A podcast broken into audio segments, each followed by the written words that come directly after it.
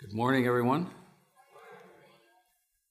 Nice to see you. Nice to be with you this morning for chapel. And I'm going to be commenting on 2 Corinthians chapter 4, verses 1 through 6.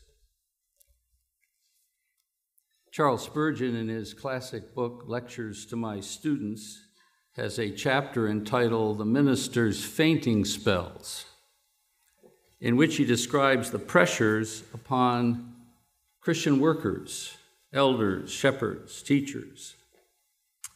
He says this Our work, when earnestly undertaken, lays us open to attacks in the direction of depression. Who can bear the weight of souls without sometimes sinking to the dust? Passionate longings after men's conversion if not fully satisfied, and when are they, consume the soul with anxiety and disappointment. To see the hopeful turn aside, waxing bolder in sin, are not these sights enough to crush us to the earth? The kingdom comes not as we would. The reverend name of God is not hallowed as we desire, and for this we must weep. How can we be otherwise than sorrowful while men believe not our report and the divine arm is not revealed? All mental work tend to weariness and depress, but much study is a weariness of the flesh, but ours is more than mental work, it's heart work. The labor of our inmost soul, such soul travail as that of a faithful minister will bring on occasional seasons of exhaustion when heart and flesh will fail. no one has experienced what Charles Spurgeon writes about in this text more than the Apostle Paul. A wave of distrust has now swept through the Corinthian church. Some say that Paul is not sincere. Others question whether he has apostolic authority. And then in the epistle, he sets forth a, an unusual accumulation of words expressing the sufferings that he has faced suffering of mind, heart, body, affliction, anguish, beaten, beatings, imprisonments, whippings, stoning, shipwrecked, conflicts, danger, hunger, persecution, punished, sorrow, suffered, sufferings, tears, tumults, weak, weakness, sleepless nights, hunger, exposure to the cold. And to top it all off, they said he was unimpressive and a lousy speaker. He adds, apart from such external things, there's the daily pressure on me of concern for all the churches. Did Paul succumb to these attacks and trials? Not at all. Rather, he defended the integrity of his ministry with a point by point response to his detractors. And as a result, in the text before us, he gives the church, he gives us a dynamic profile of how the ministry, he's speaking, of course, of apostolic ministry, public ministry, but all Christians are involved in ministry or service for the Lord. And he tells us how it ought to be done.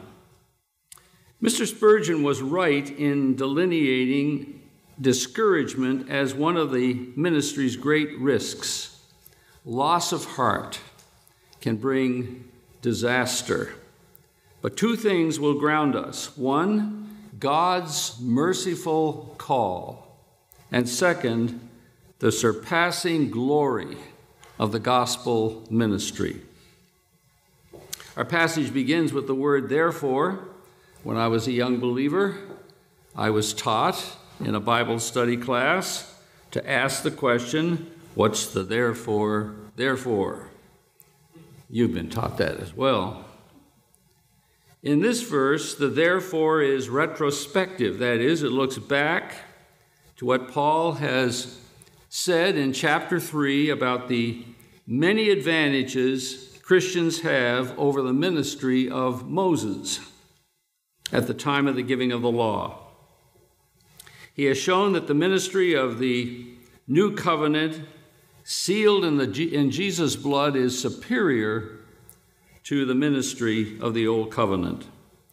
Paul refers to this ministry, and by that he means the ministry of the Holy Spirit that provides righteousness to unrighteous people. We have this ministry. The plural is used there. He includes the apostles, but by extension, he includes all believers, as he does in chapter 3, where he says, We all with unveiled face, beholding in a mirror the glory of the Lord. The expression, we received mercy, that's something that everyone in this auditorium should remember. We receive mercy. The verb there is a theological passive, that is, we receive mercy from God.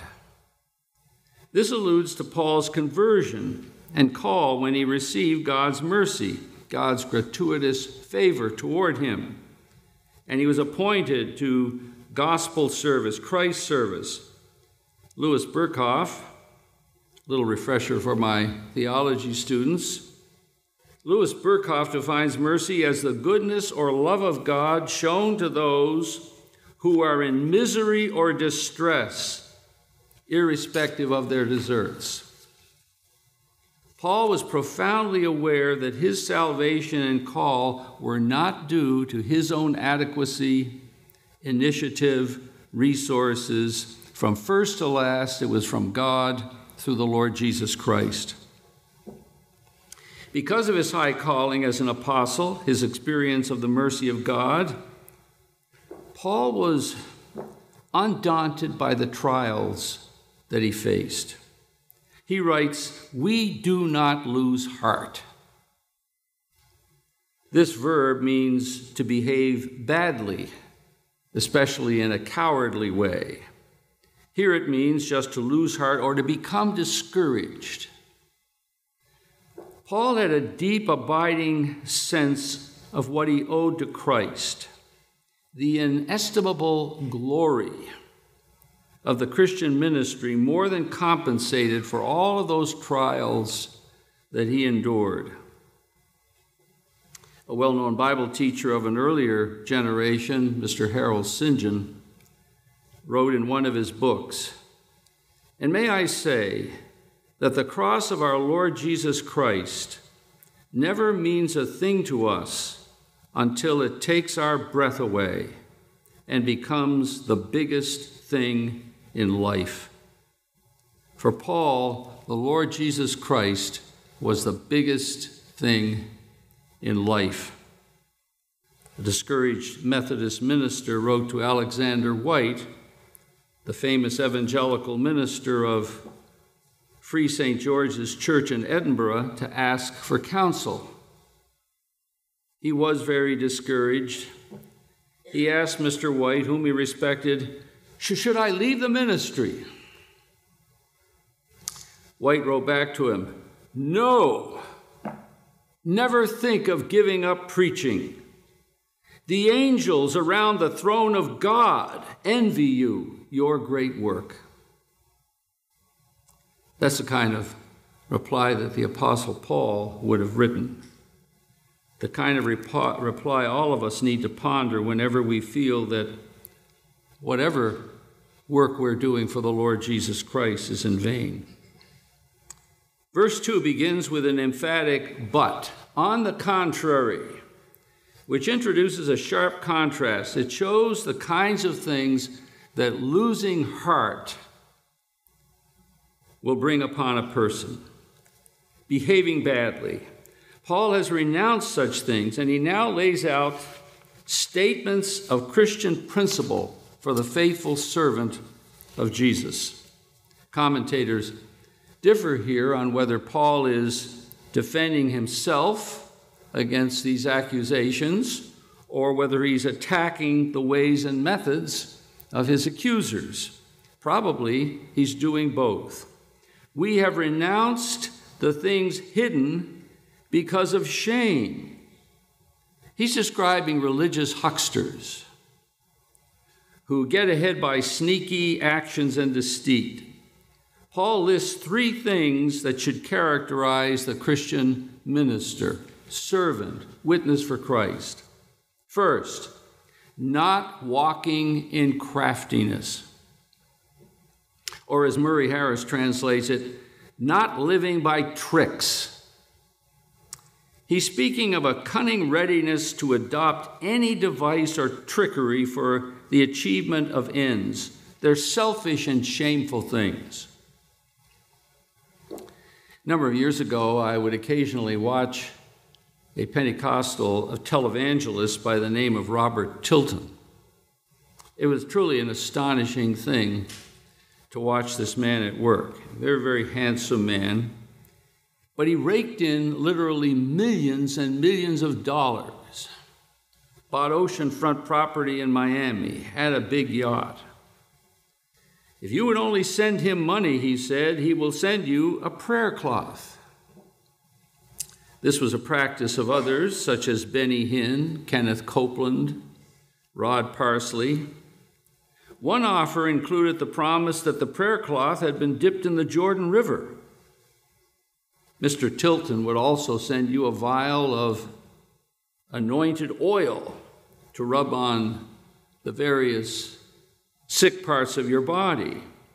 He promised to pray over every piece of mail that came in. Sometimes on TV you'd see this big desk covered with letters, and he'd be, have his hands on top of them and bow in prayer. Well, an eventual documentary exposed all of this. The workers in the office said actually he that was only posed. He never ever read those letters. Uh, we opened the letters, took out the money, took down the name, and then threw the letters away in the dumpster out back. One humorous story concerned a lady who created an entire wardrobe by stitching together prayer cloths that she collected over the years from these various ministries. She said, This is my Benny Hinn blouse. This is my Robert Tilton skirt. She also sewed a pair of shorts from her, for her husband from Rod Parsley prayer cloths, which he was forced to wear. Secondly, not adulterating the word, twisting God's word. The Greek word translated adulterate or twist literally means bait, bait for fish. It came to mean to ensnare or beguile and then falsify or adulterate. Paul may have been accused of twisting the Old Testament when he preached a works free gospel and told Gentiles they did not need to be circumcised in order to be saved. Well, such twisting of the word goes on today.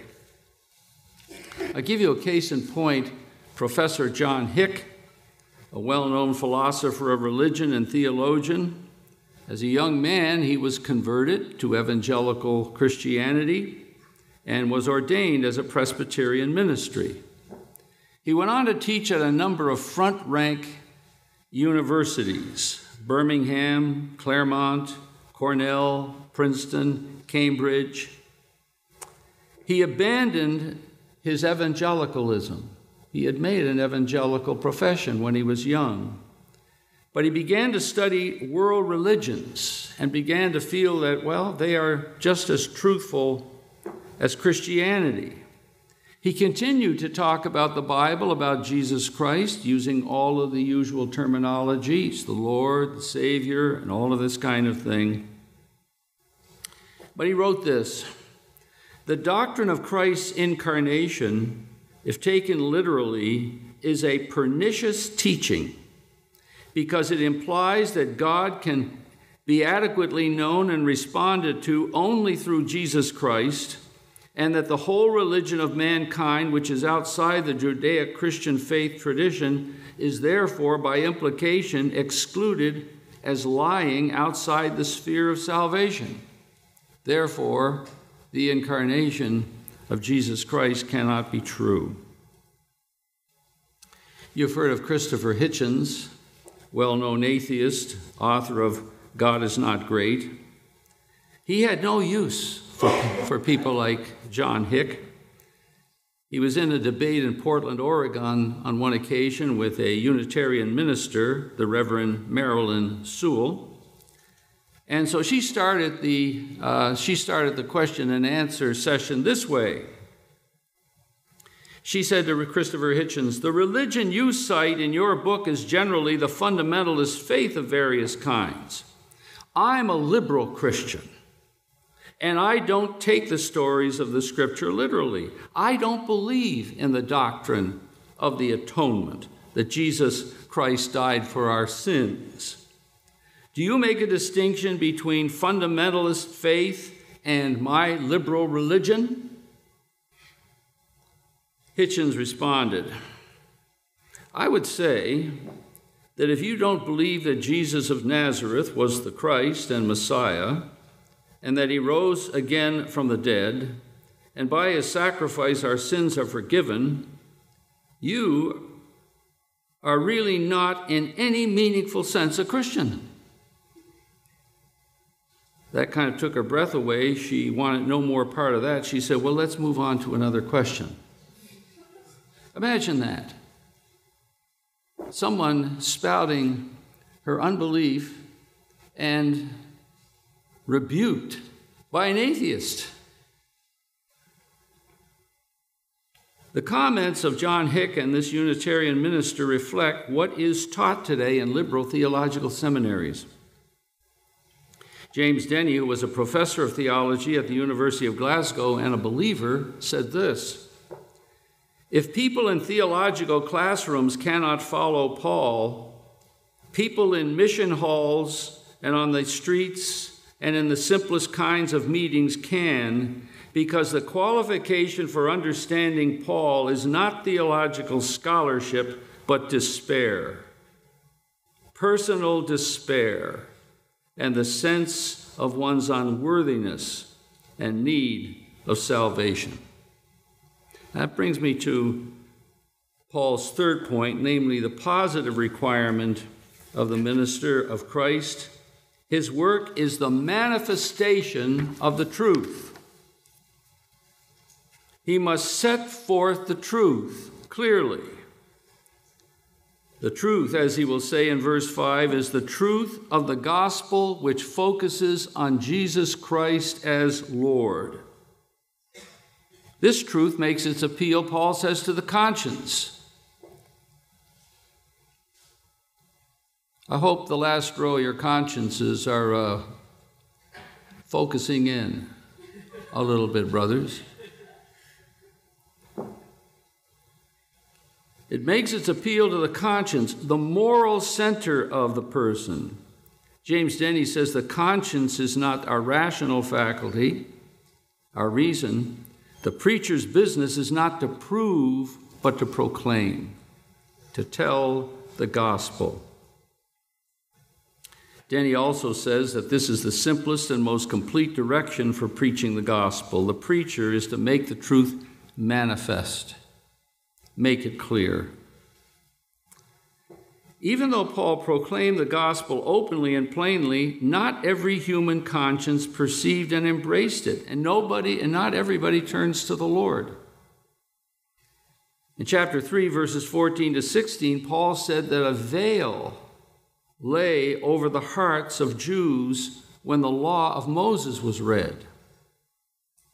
Here, Paul says that there is a veil upon the minds of unbelievers when the gospel of Jesus Christ is proclaimed. John Calvin said, The blindness of unbelievers in no way detracts from the clearness of the gospel, for the sun is no less resplendent because the blind do not perceive it. Paul says this such persons are perishing. They're on their way to destruction. They stand under the wrath of God.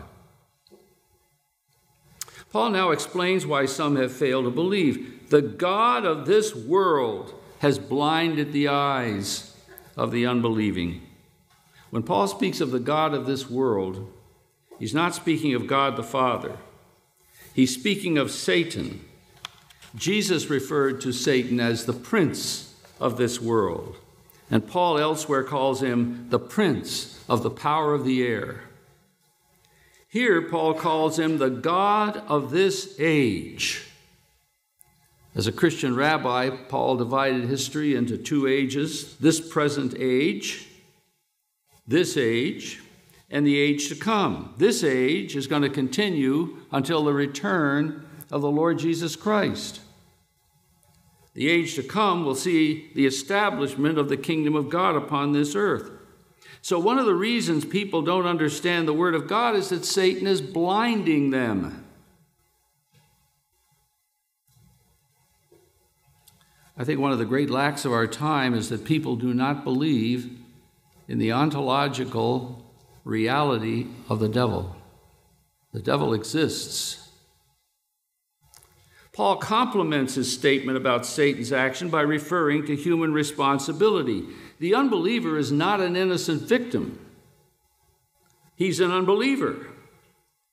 Paul's statement is not that Satan blinded people so that they would become unbelievers. Rather, he blinded those who were already unbelievers. The result of their unbelief is they do not see the glory of Christ, who is the image of God. This expression, the image of God, is bound up by Paul, for Paul, in the incarnation. God is invisible. Jesus comes to this earth as the image of God. This is the same word that's used for a statue. Might put up a statue of General Grant. That statue represents General Grant. Jesus Christ is God's image upon this earth. You want to know what God looks like? When, after all, no one can gaze on him and live? Study Jesus. The apostles could literally look at him in person. We can gaze on his glory as we read of his earthly ministry, when we read of his, minis- his uh, mediatorial ministries forgiveness of sins, justification, his priestly work. In the future, he will dwell with us upon the earth. Revelation 21 8. And he, God with them, that is Emmanuel, shall be their God. And then later he says, We shall see his face.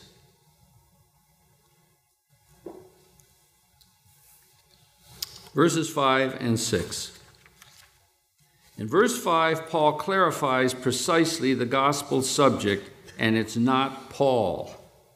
It's not any human preacher, teacher, witness. We preach Christ Jesus our Lord.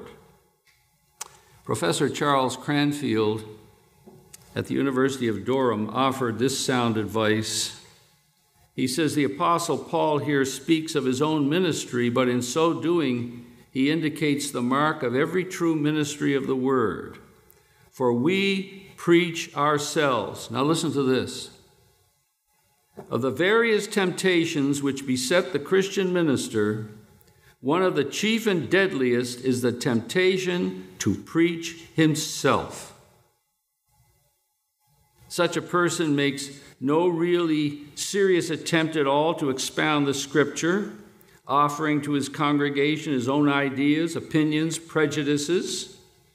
He may use the pulpit for self exploitation, self exhibition of his powers of eloquence, and so forth.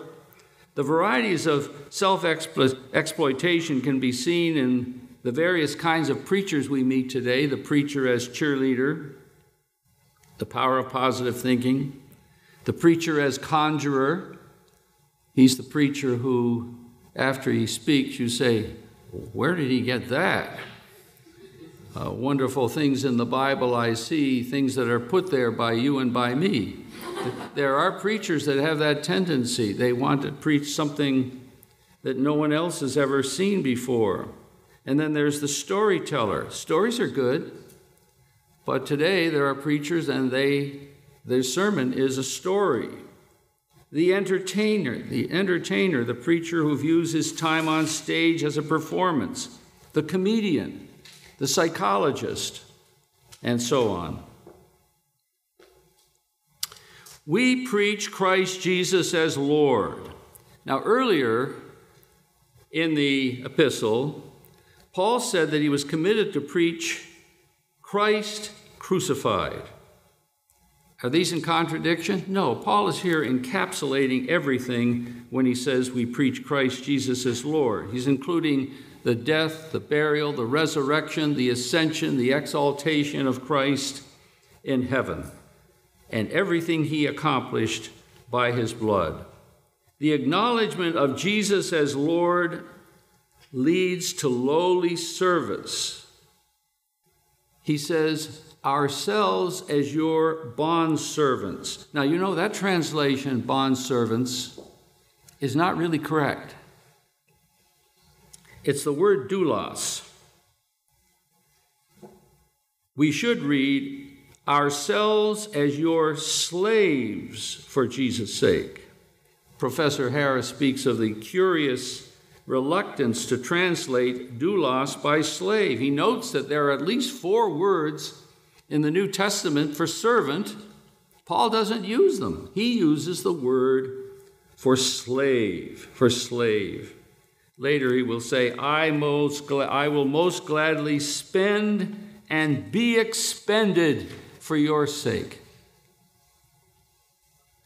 In verse 6, Paul gives the reason that he preached Christ and was devoted to the Corinthians. We might render the word for at the beginning of the verse because it is because God has dispelled his darkness and ours also by illuminating his heart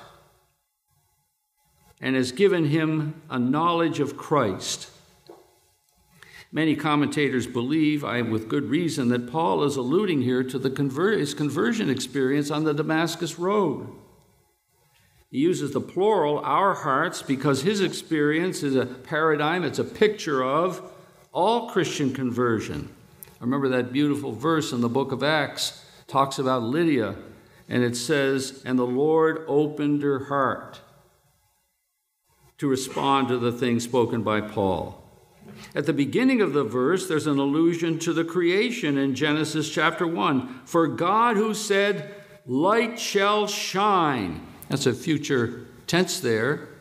It's what is grammatically called a categorical imperative. Light shall shine, that is a command. Our spiritual illumination begins. Think about this for a minute. Our spiritual illumination begins with the God of the universe,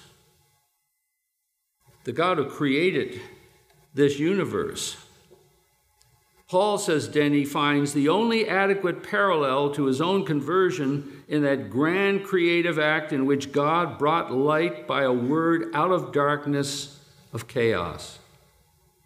And then Paul moves from creation to our salvation. Conversion is the flooding of a darkened human heart by the God that's been darkened, by the way, by the God of this age. Paul was blind, persecuting the church, hounding believers, having them killed, treating them as his scum. Then he met Jesus on the Damascus road. A bright light shone around him.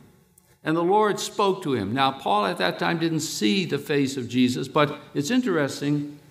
In three little places in the book of Acts, it does say that Jesus came and spoke to Paul. He certainly did see the face of Jesus Christ. Rufus Jones was a noted Quaker philosopher. He used to tell a story about a little girl, possibly his niece, when going to bed one evening, she suddenly became afraid of the dark. Her mother assured her that she did not need to be afraid because God is going to be with you. So you have no need for fear. The little girl responded somewhat irreverently, But I don't want God. I want someone with a face. Well, when the Lord Jesus came, people saw the face of God. He was the image of the invisible God. And in his life, death, resurrection, ascension, and exaltation, the glory of God was displayed. Paul has spoken earlier of glory, the radiant splendor on Moses' face. It was a reflection of the glory of God, but it was fading away. In Jesus' day, the glory of God was in his face, in his person. And we have, we have an unfading glory. God himself has come to dwell in our hearts through his Holy Spirit. Let me remind you of the quote of Cranfield of the various temptations which beset the Christian minister, one of the chief and deadliest is the temptation to preach himself. The second is from C.K. Barrett. He wrote, It would be hard to describe the Christian ministry more comprehensively in so few words as verse 5 but we preach Christ Jesus as Lord and ourselves as your slaves for his sake. Let's close in prayer.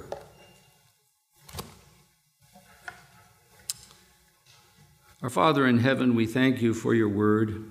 Thank you for this passage which speaks to us of the apostle and his ministry, but by application, it should speak to each one of us,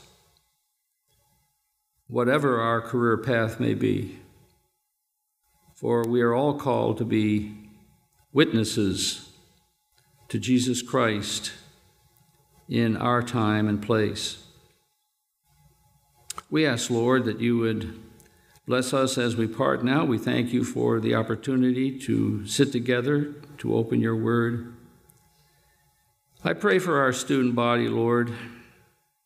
I pray that you would give them seriousness of heart about the scriptures and not be led away by the frivolity of this age. We ask in Christ's name, amen.